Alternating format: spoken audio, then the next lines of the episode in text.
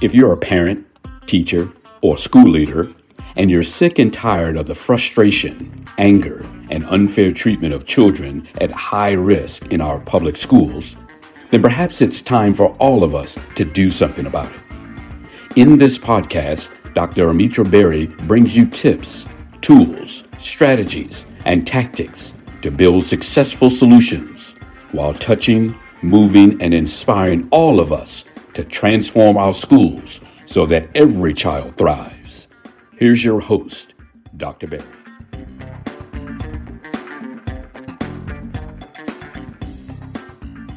Welcome back, Equity Warriors. Thanks for tuning in. We are doing fantastic work, and I just want you to be encouraged to continue to do this work, to continue to people let people know that we can change what's happening in our schools. We can change what's happening to children who are marginalized and oppressed.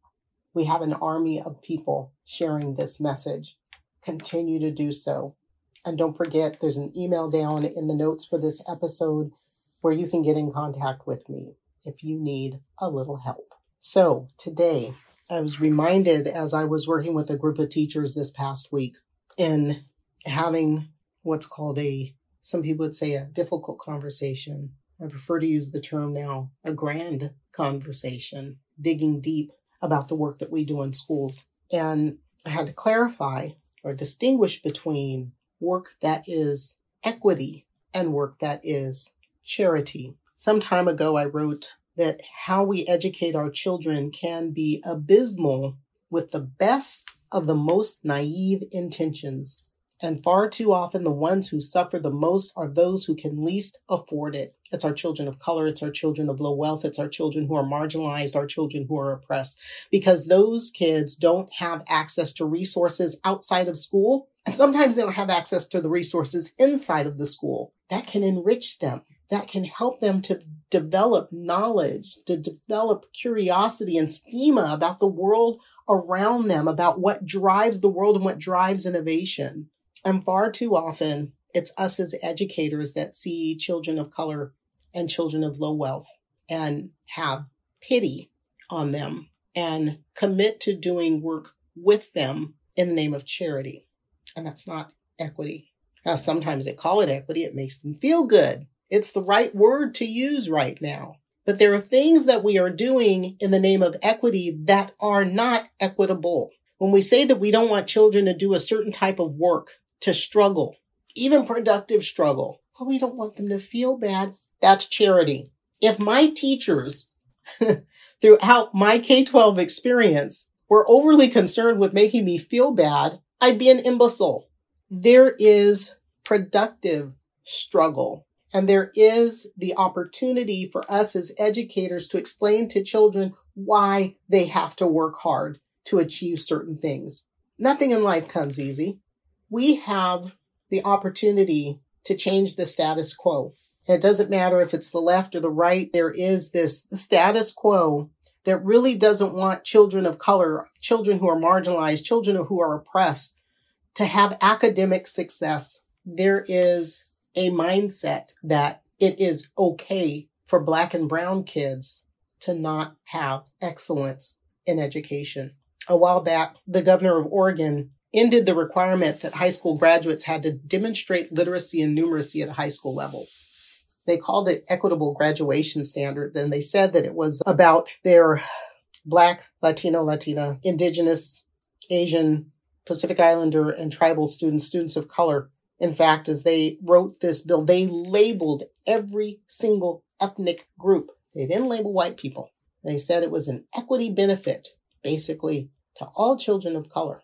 That's not equity. Saying that because you are a person of color, you don't need to learn how to read and write at high school level. You don't need to have high school level numeracy standards. It's okay.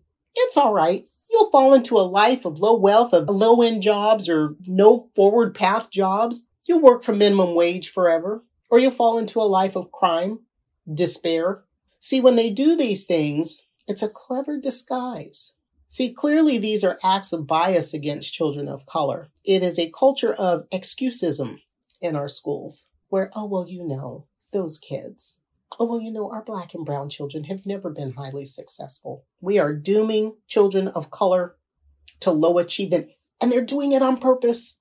It allows them to withhold the science that we know provides literacy and numeracy to every single child, no matter what color, that little tiny bit of DNA that controls the color of our skin.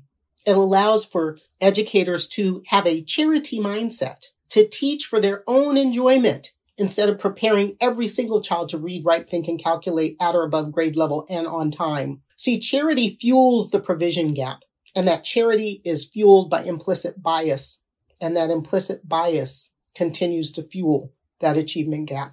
And to be clear, when we do things like that, when we have excusism and it's okay, when we have that charity mindset, when we lower standards, lower standards and say that you don't have to read, write, think, calculate at a high school level in order to graduate, that is no better than Texas or Florida banning discussions on race and racism because they both achieve the same purpose. We'll continue to have a society that relegates people of color to the margins, to the ranks of uneducated and undereducated, unemployed and unemployed, to an over reliance on public assistance and politicians who can continue to say that, you know, people on welfare are people of color. They should learned something when they were in school. But you created a system that kept us from learning, that didn't want to teach us. Do you see where we're going? Because ultimately, what happens is it allows them to continue to fill their prisons and benefit from a new form of slave labor.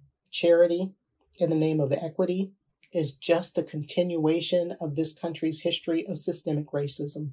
We need to call it what it is and then join me again next time. Send me your questions, topics, and requests, and I'll answer those questions and bringing you experts to help address those topics.